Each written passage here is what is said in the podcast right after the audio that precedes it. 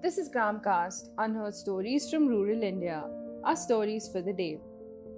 70 year old map is deciding today's boundaries in Gramathana, Karnataka.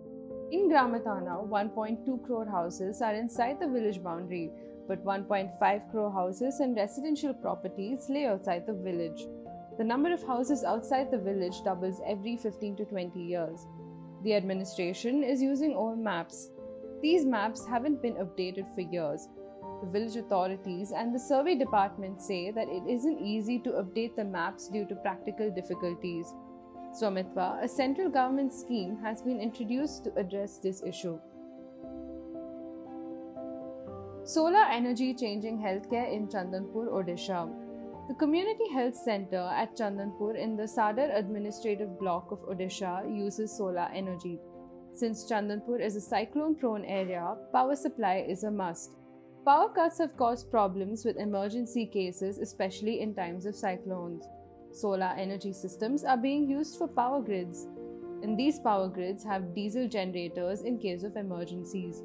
The solar power system has helped the health center with minimized power cuts. Solar energy meets demands which diesel generators couldn't complete. Digilockers for farmers in Punjab. The first state to use digital lockers, Punjab has taken the first step due to their initiative on state mandi workers. A digital platform under Digital India, farmers can upload all their paperwork on DigiLocker. DigiLocker also has an e sign facility. Farmers no longer have to carry their documents with them. They can also upload the J forms, which connects to their Aadhaar numbers and mobile numbers.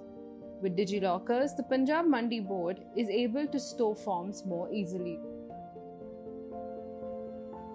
Surat mill workers return home in Ganjam, Odisha, as reported by Manish Kumar for 101 reporters on 2nd May. Many mill workers in Surat have migrated back home to Ganjam in Odisha in fear of another lockdown. The Surat Municipal Corporation began imposing curbs on shops and textile workers on 29 April. The migration of mill workers in April 2020 impacted the COVID cases in Ganjam.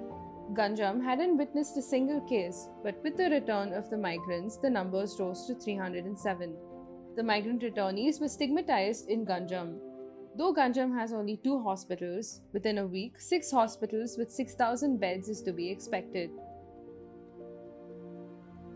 Tune into our podcast tomorrow for more Indian anecdotes. Gramcast, unheard stories from rural India. Now available on Spotify, Apple, and Google Podcasts.